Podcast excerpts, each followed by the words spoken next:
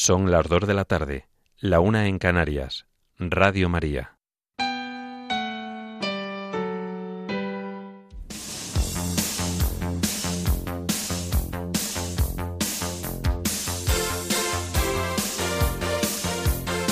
Servicios informativos de Radio María.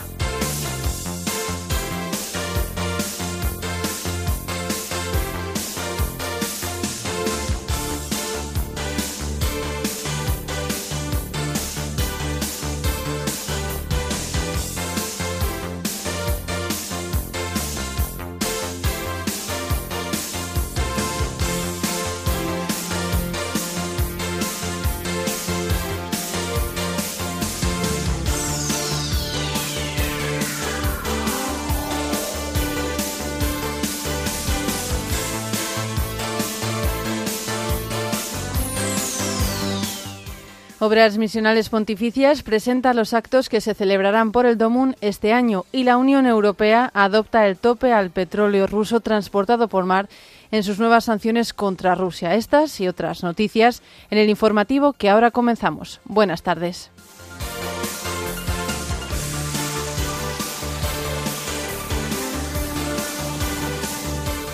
El prefecto de la Congregación para las Causas de los Santos anuncia la creación de la Comisión para los Testigos de la Fe con motivo del Año Santo de 2025. El prelado del Opus Dei convoca un congreso extraordinario para seguir las directrices del Vaticano. El obispo emérito de Ávila, Monseñor Jesús García Burillo, es elegido administrador diocesano de Ávila. El prefecto del Dicasterio para la Nueva Evangelización, Monseñor Rino Fisichella, afirma que la actual forma de turismo impide descubrir la belleza y su contenido en las diferentes obras de arte, ya que no se contempla. Rusia bombardea la ciudad de Zaporilla y causa al menos un muerto según las autoridades ucranianas. Un tiroteo en una guardería en Tailandia deja más de 30 muertos. En España, los presupuestos generales del Estado para 2023 congelan por tercer año el presupuesto de la Casa del Rey y dispara el del Ministerio de Igualdad. Los militantes de Juntos por Cataluña deciden el futuro del gobierno catalán. Y en deportes, el Real Madrid vence al Shakhtar Donetsk y el Sevilla pierde ante Borussia Dortmund en la tercera jornada de la fase de grupos de la Champions League.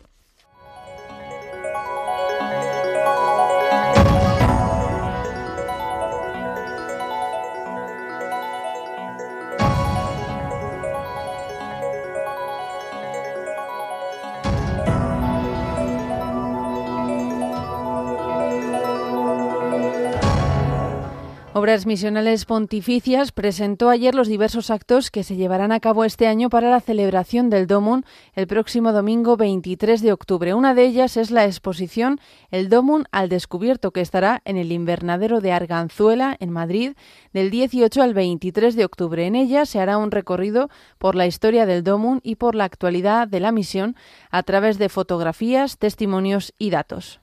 Además, la gran novedad de esta campaña del Domun será la primera edición de los premios Beata Pauline Jaricot y Beato Paolo Mana.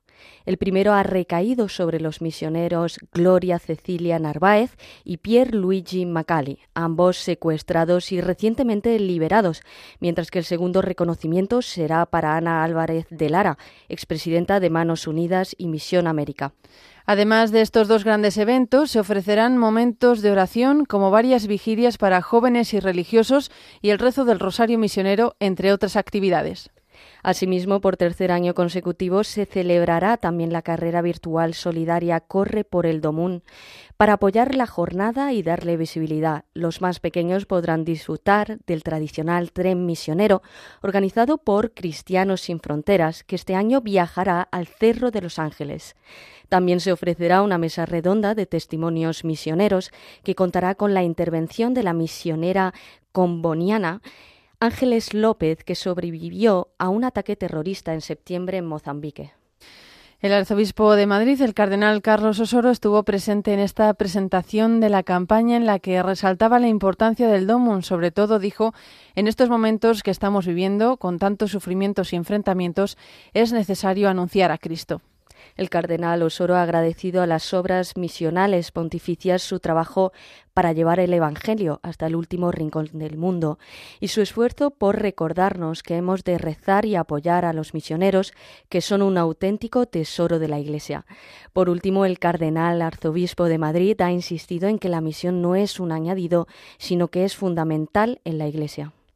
Cambiamos de asunto. La Unión Europea ha adoptado hoy la nueva ronda de sanciones contra Rusia por la escalada del conflicto en Ucrania, un paquete de sanciones que incluye como principal medida el tope al precio del petróleo ruso transportado por mar, además de más limitaciones al comercio con Rusia, castigos para quienes sorteen las sanciones o la prohibición de participar en consejos de administración de empresas estatales rusas. La octava tanda de sanciones europeas llega en respuesta a los referéndums y anexiones de territorios ucranianos por parte de Rusia y a un recrudecimiento de la guerra. En este contexto, los 27 han aprobado la base para establecer un límite al precio del petróleo ruso transportado por mar a terceros países, además de restricciones en el transporte marítimo de crudo, una medida que busca reducir los ingresos de Rusia por un lado y estabilizar los mercados internacionales por otro. Con este paso, la Unión Europea bloquea el transporte marítimo relacionado con el envío de crudo a terceros países desde el próximo mes de diciembre, mientras que la medida afectará a productos derivados del petróleo a partir de febrero de 2023. Aparte, la prohibición de embarcaciones de la UE para ofrecer servicios de transporte marítimo entrará en vigor cuando los 27 fijen el precio máximo, asunto que se negocia a nivel del G7. Finalmente, la medida no afectará al crudo que llega a través del oleoducto, algo que países como Hungría y otros socios europeos sin salida al mar demandaban debido a su gran dependencia del petróleo ruso.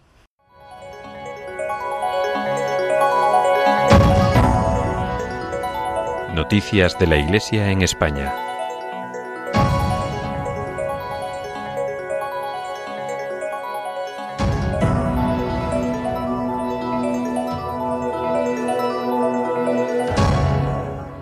Comenzamos contándoles que con vistas al Año Santo de 2025 se creará la Comisión para los Testigos de la Fe, que ya había sido creada a instancias de San Juan Pablo II con motivo del jubileo del 2000. Así lo ha anunciado el prefecto de la Congregación para las Causas de los Santos, el cardenal Marcelo Semeraro, durante la conferencia La Santidad Hoy.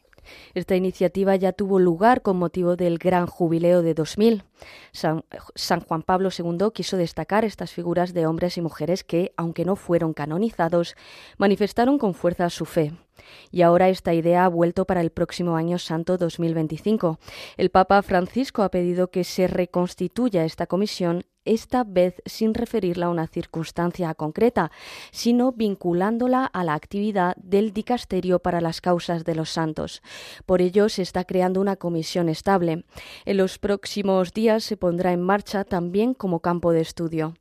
El cardenal Semeraro ha señalado que se debe mostrar que la santidad no está lejos de nosotros, sino que es una llamada que concierne a todos. En otro orden de cosas, el prelado del Opus Dei, Monseñor Fernando Ocariz, ha anunciado a todos los integrantes de la prelatura que convocará un Congreso General Extraordinario en el primer semestre del año que viene para adaptar los estatutos a las instrucciones del motu propio ad carisma tuendum. El responsable del Opus Dei ha hecho el anuncio coincidiendo con el 20 aniversario de la canonización del fundador del Opus Dei, San José María Escribá de Balaguer. Monseñor Fernando Ocariz ha explicado en una carta que en el dicasterio del clero les han aconsejado no limitarse a considerar lo que se refiere a la dependencia de la prelatura a este dicasterio y al paso del quinquenal a anual del informe a la Santa Sede sobre la actividad de la prelatura, sino que se propongan otras posibles retoques a los estatutos que les parezcan convenientes a la luz del motu propio. Es por ello que el prelado del Opus Dei ha invitado a los integrantes de la prelatura a enviar sugerencias concretas, ya que se considera que es importante la estabilidad jurídica de las instituciones.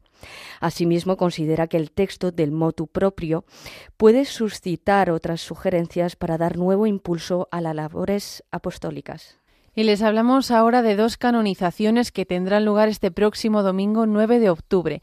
La del obispo Juan Bautista Scalabrini, considerado padre de los migrantes, y la del salesiano Artemides Sati. El beato Juan Bautista Scalabrini fue el fundador de la Congregación de los Misioneros de San Carlos Borromeo para los emigrantes y de la rama femenina de las Hermanas Misioneras de San Carlos Borromeo Scalabrinianas, además de inspirar el Instituto Secular, surgido en Suiza en 1961 después de su muerte. Juan Bautista Scalabrini, con una visión profética sobre la migración, no solo se involucró a nivel religioso pastoral, sino que realizó también una labor a nivel político-social y a nivel científico con estudios, investigaciones, estadísticas sobre el tema de la migración y con conferencias de sensibilización en la sociedad de su tiempo, además de impulsar leyes en favor de los emigrantes e involucrar a los laicos en un trabajo de apoyo legal en los puertos de salida y de llegada de estos. Pero además, Calabrini sugirió al Papa San Pío X la creación de un organismo en la Santa Sede para la atención de todos los emigrantes del mundo. Muchos son los motivos y razones para reconocer a Juan Bautista Scalabrini como santo y modelo para toda la Iglesia. El milagro que propició su beatificación fue la recuperación de manera milagrosa de una hermana escalabriniana en estado terminal. Ahora se reconoce un segundo milagro, además del testimonio de muchísimas personas que lo reconocen como padre del migrante y como obispo santo, por los muchos signos de devoción en todo el mundo y por las gracias que muchos feligreses han recibido rezándole. Por otro lado, será canonizado el salesiano Artemides Sati, el enfermero santo como era conocido. Dedicó 40 años de su vida al servicio de los enfermos, especialmente los más pobres, en Viedma, en Argentina. En ellos veía al mismo Jesús y con dedicación, cariño y dulzura se desvivía por ellos. Artemides Sati nació en Italia en 1880, emigró a Argentina con su familia y allí estudió con los salesianos, ingresando como seminarista a los 20 años en la congregación.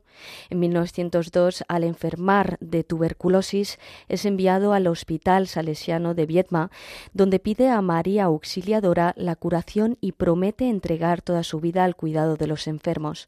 En 1908 hace su profesión religiosa como salesiano laico, coadjutor, no sacerdote, y allí, en el hospital de Viedma, despliega su actividad incansable en favor de los enfermos. Con su bicicleta visita a los enfermos del pueblo y de otras localidades vecinas, siempre disponible, siempre atento, siempre buen samaritano. El salesiano falleció de cáncer en marzo de 1951. Y nos vamos a Argentina, donde la Fundación Tierra Sin Mal convoca su tercer Congreso Internacional Virtual de Misiones Jesuíticas Guaraníes que se desarrollará del 19 al 21 de este mes de octubre, una oportunidad para conocer la riqueza de un patrimonio vivo, fruto de la unión de la cultura indígena y de la labor misionera.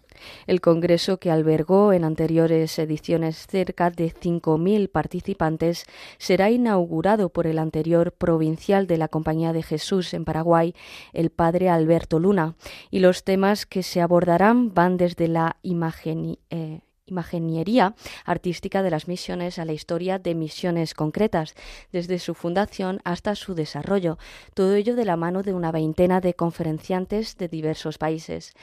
Tierra sin mal se fundó con el objetivo de rescatar, preservar y transmitir los valores culturales de la región en que se establecieron las misiones de los jesuitas, que abarcaba zonas de las actuales Argentina, Bolivia, Brasil, Paraguay y Uruguay.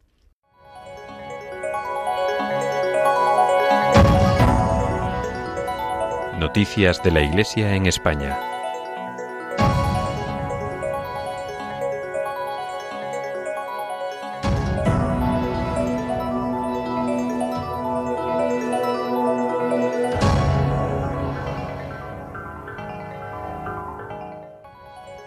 En la diócesis de Ávila, el obispo emérito, Monseñor Jesús García Burillo, ha sido elegido como administrador diocesano de la diócesis abulense por el Colegio de Consultores Diocesano. Esta decisión del Colegio de Consultores ha sido comunicada desde la diócesis tanto a la Anunciatura Apostólica como a la Conferencia Episcopal. Así, Monseñor García Burillo se hará cargo de la diócesis de Ávila durante este periodo vacante, después de que Monseñor García Gil Tamayo anterior obispo, tomase posesión como arzobispo coadjutor de Granada el pasado sábado 1 de octubre. Monseñor García Burillo fue obispo de la diócesis de Ávila entre los años 2003 y 2018, pasando a ocupar posteriormente el cargo de obispo emérito. Además, también fue administrador apostólico de Ciudad Rodrigo hasta enero de 2022. En la Conferencia Episcopal Española es miembro de la Comisión Episcopal para la Educación y Cultura desde marzo de 2020.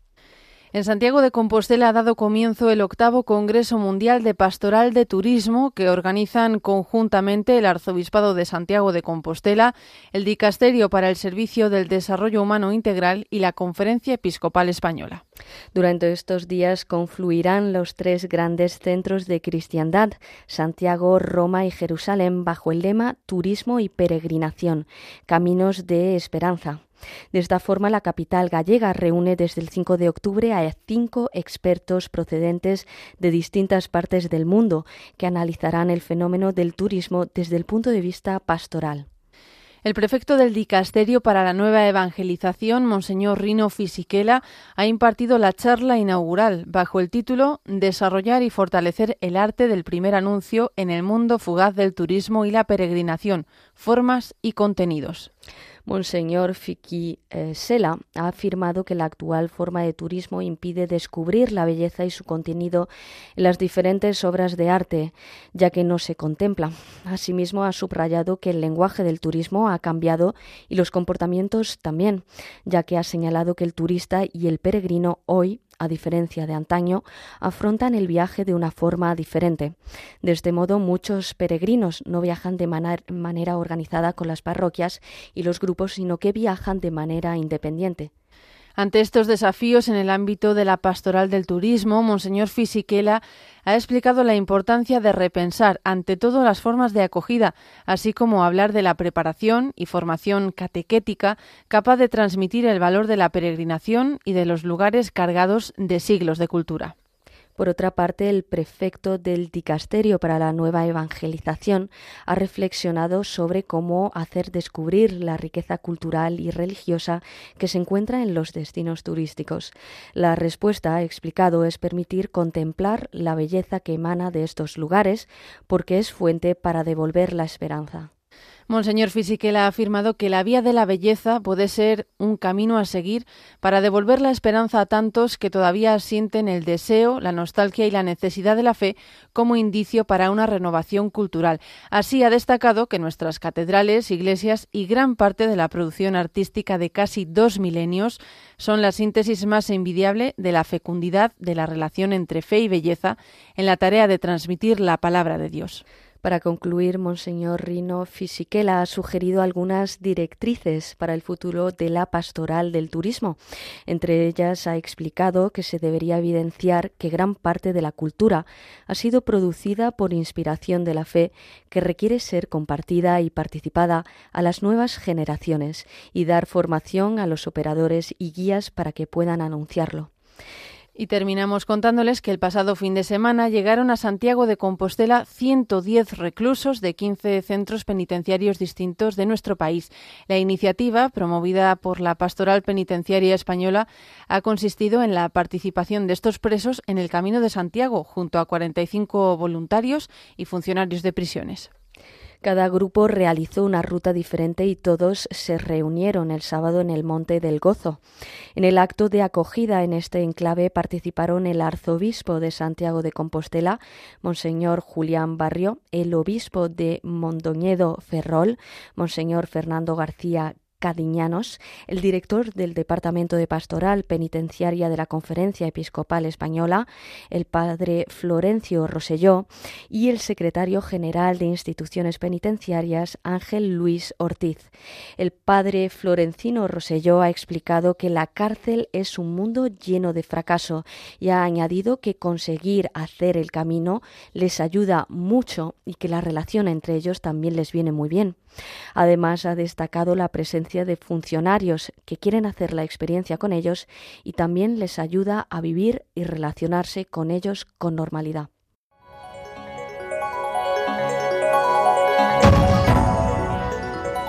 Información internacional.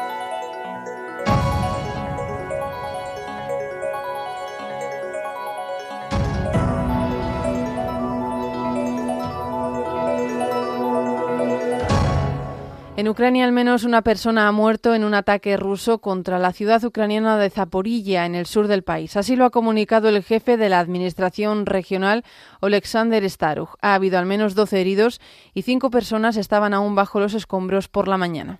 En total, y según las autoridades ucranianas, Rusia ha disparado siete misiles durante la madrugada contra edificios residenciales en Zaporilla y dos edificios residenciales de varios pisos han quedado destruidos. Posteriormente se ha producido un segundo ataque. El gobernador ha recomendado a todos los ciudadanos que permanezcan en los refugios. Rusia de momento no ha hecho ningún comentario sobre el ataque que se produce cuando las tropas ucranianas avancen en su contraofensiva en el sur.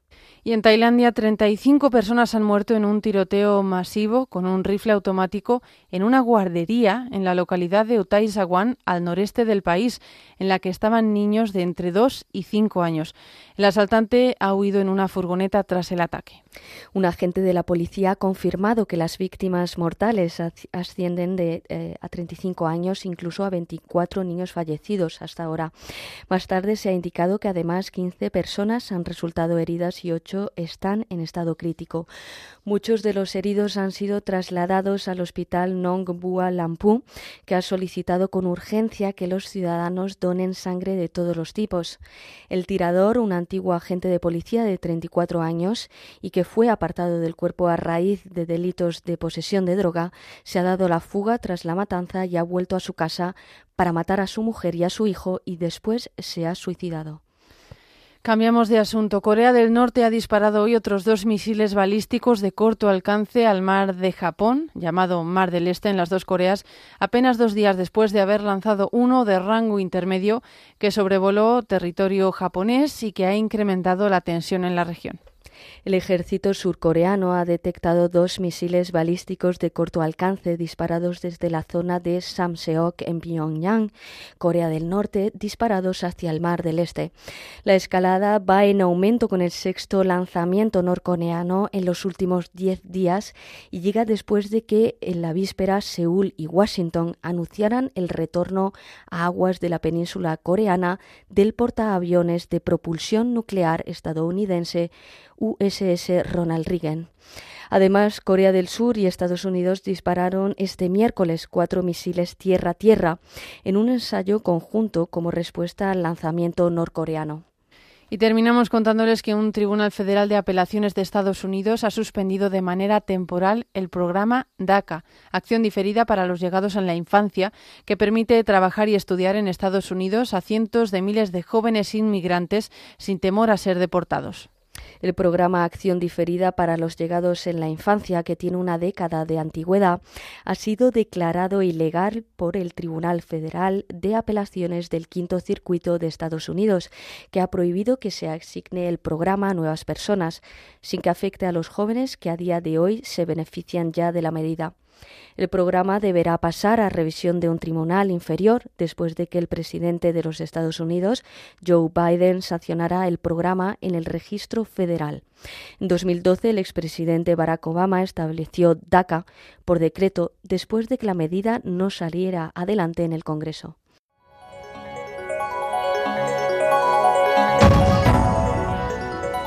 Información nacional.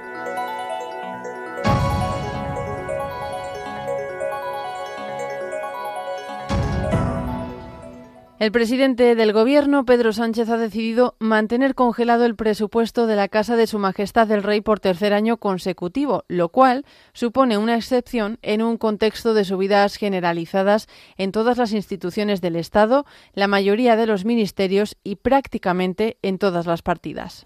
Además, será la propia casa de Felipe VI la que tendrá que asumir el aumento de sueldo de sus funcionarios para el próximo año, que como el resto de los trabajadores del sector público un 3,5% más tras el acuerdo entre el Gobierno y los sindicatos.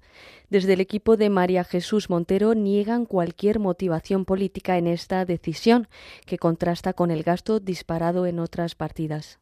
En el caso de los ministerios, el presupuesto del Ministerio de Igualdad, dirigido por Irene Montero, pasará de 516 millones este año a 564, 48 millones más, lo que significa un 9,3% más.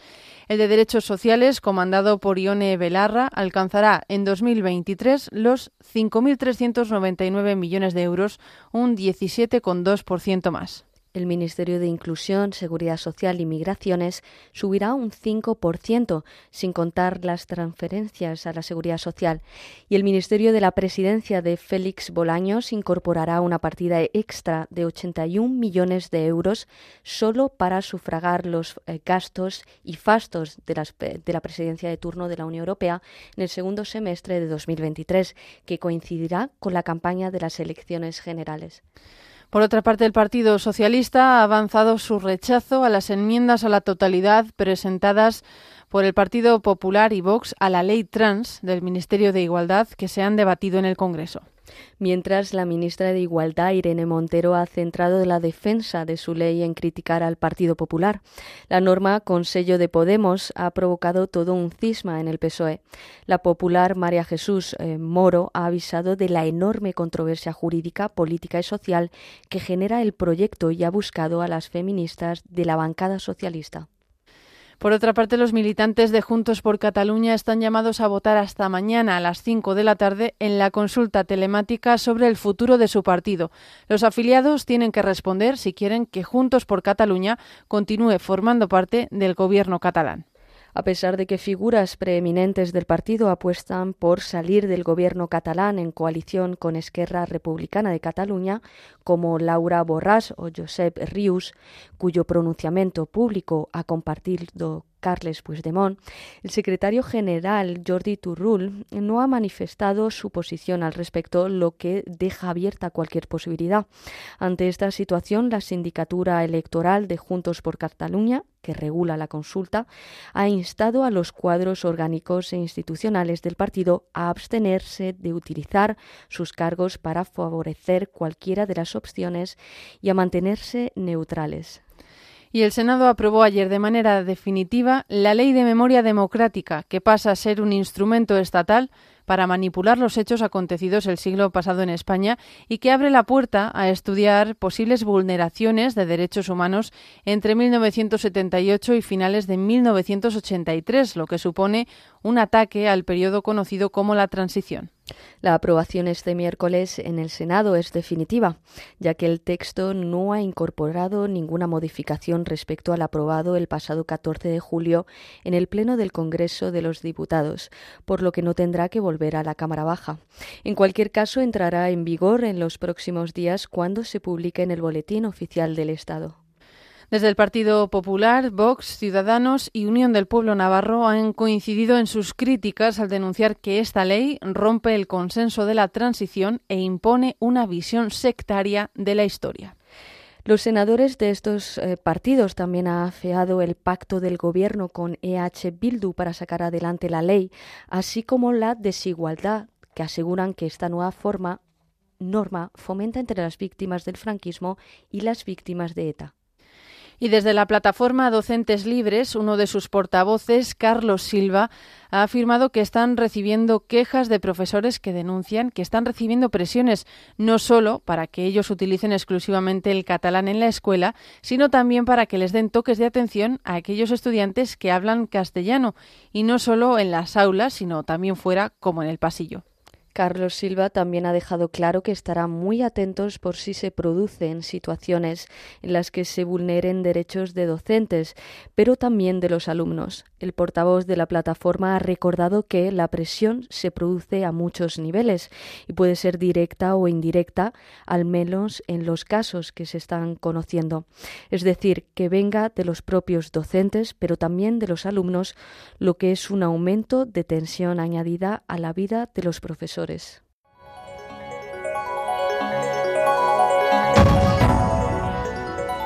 Información deportiva.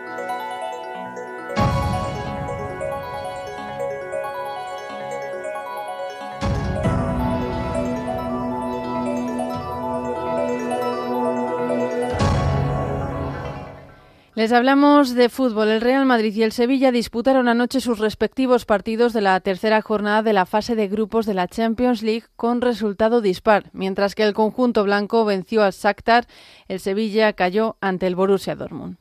El Real Madrid venció por 2-1 al Shakhtar Donetsk ucraniano en el Santiago Bernabéu, gracias a una primera parte eléctrica en la que Rodrigo Goes y Vinicius Junior fueron los autores de los goles madridistas.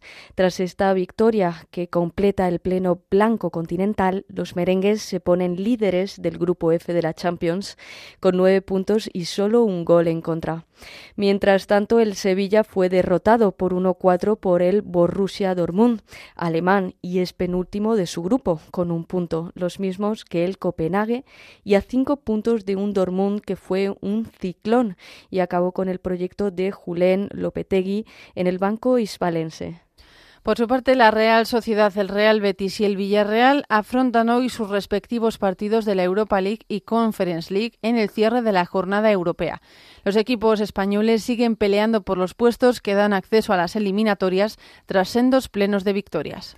La Real Sociedad puede dejar encarrilado su pase tras dos victorias en las jornadas pasadas.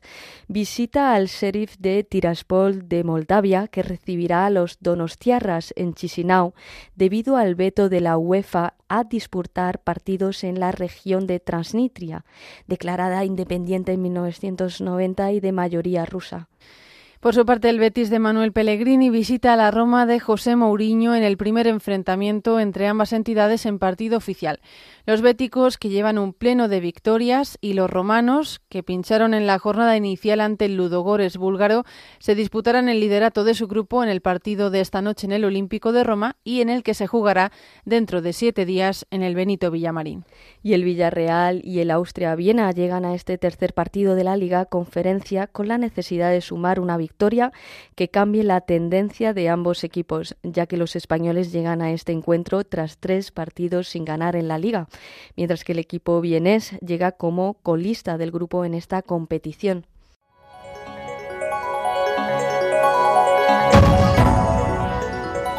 Noticias autonómicas.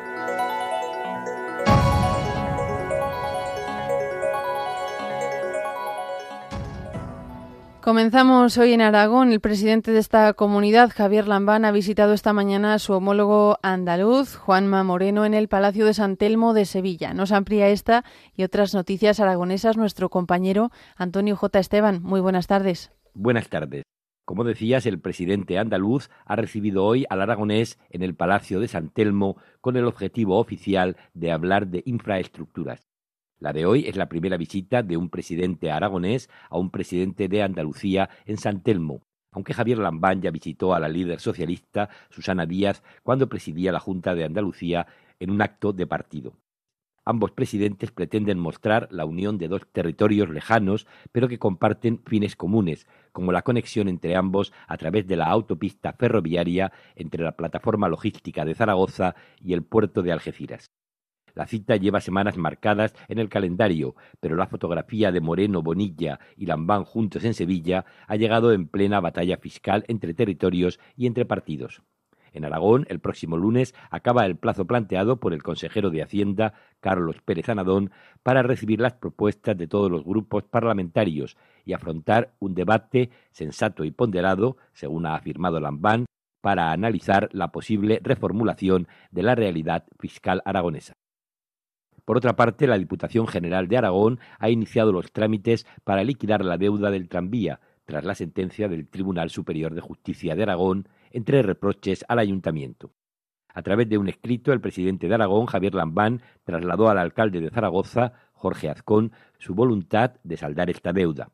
Esa intención se convierte ahora en acuerdo tras pasar por el Consejo de Gobierno. Ayer miércoles se anunció el inicio de los trámites a través de Hacienda para reconocer y saldar los 24,5 millones pendientes, más los intereses generados que el alcalde ha cifrado en 2.000 euros diarios. Para este pago, la Diputación General de Aragón echará mano de su fondo de contingencia. El consejero Pérez Anadón ha reprochado al ayuntamiento que tenga en un cajón algunos proyectos que afectan a la Diputación General de Aragón. Y mañana viernes comienzan en Zaragoza las fiestas en honor a Nuestra Señora del Pilar, que durarán hasta el domingo día 16.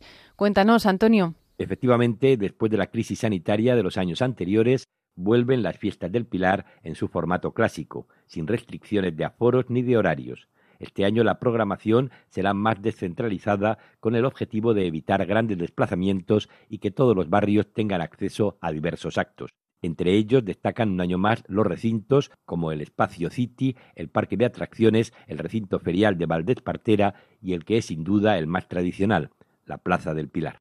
Hay actividades para todos los públicos y sería interminable detallarlas. Sirva de ejemplo recordar que el programa infantil incluye el famoso Traga Chicos, los títeres de Cachiporra, Río y Juego en la Expo o el circo en el sur de la ciudad. En el apartado religioso, la novena a la Virgen del Pilar comenzó el pasado lunes, día 3, en la Catedral Basílica y cuenta entre sus predicadores con varios obispos eméritos, canónigos y arciprestes.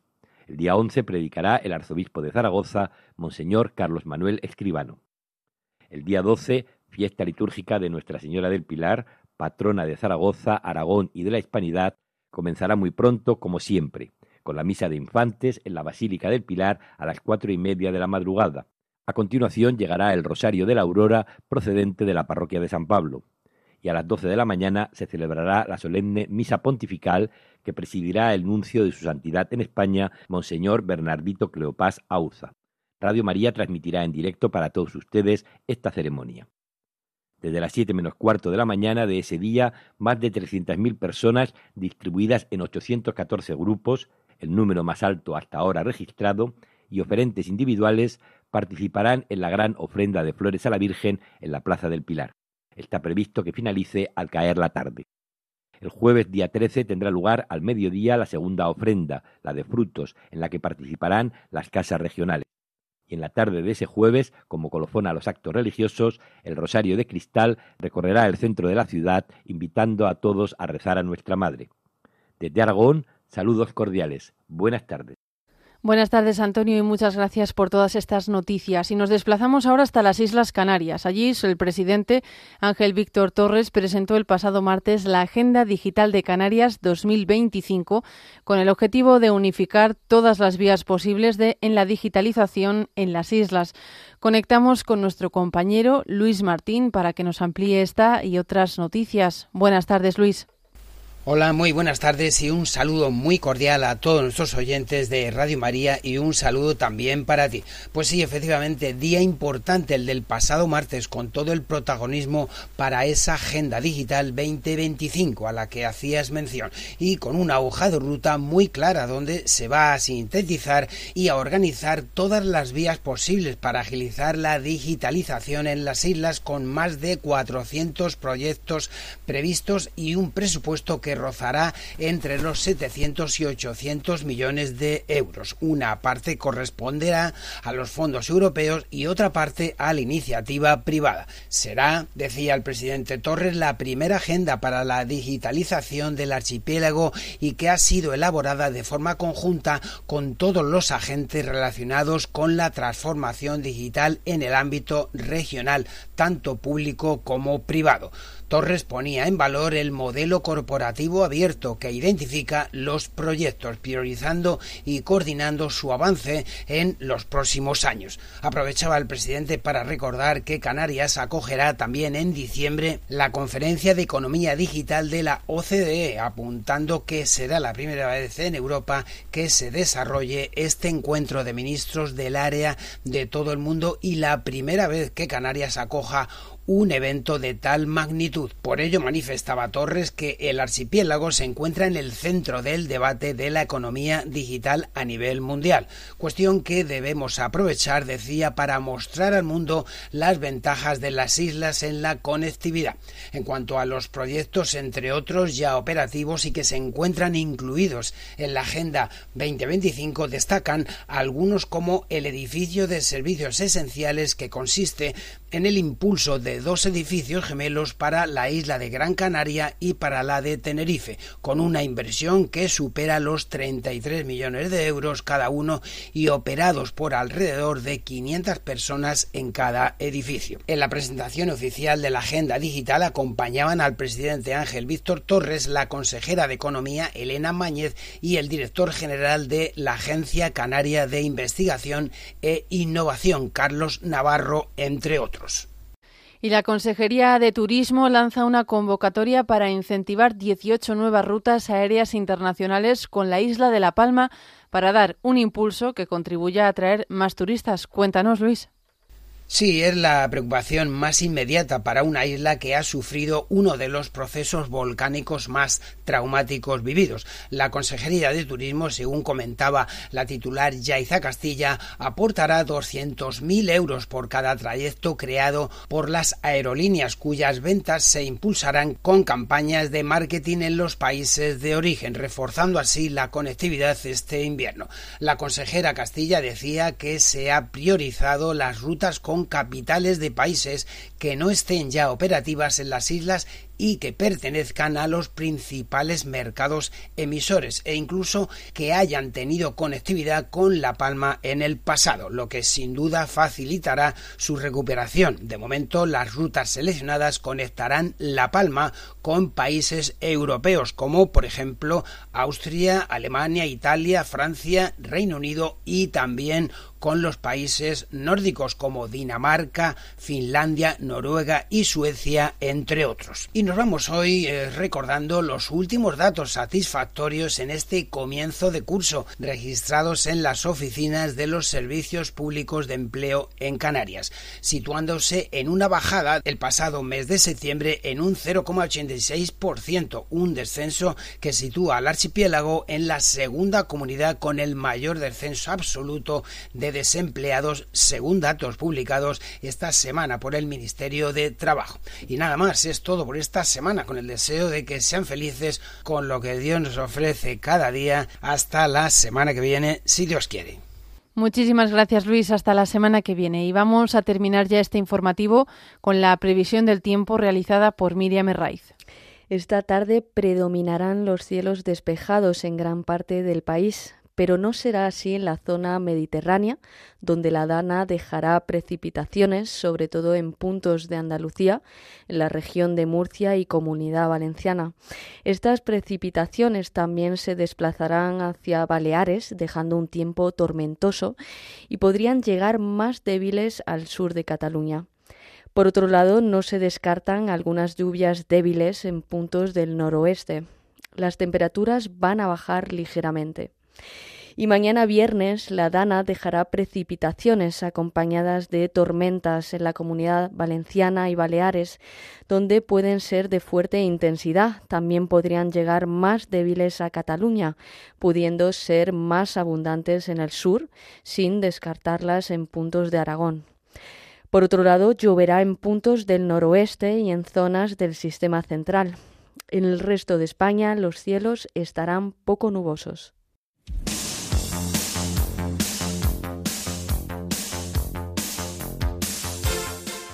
Esto es todo por ahora. Los hemos acompañado en la redacción Conchita Martín, Mónica Martínez y Yolanda Gómez y se lo hemos contado Clara Pedregosa y Marta Troyano. Les ofreceremos más noticias a las 10 de la noche, las 9 en Canarias. Buenas tardes. Informativos de Radio María.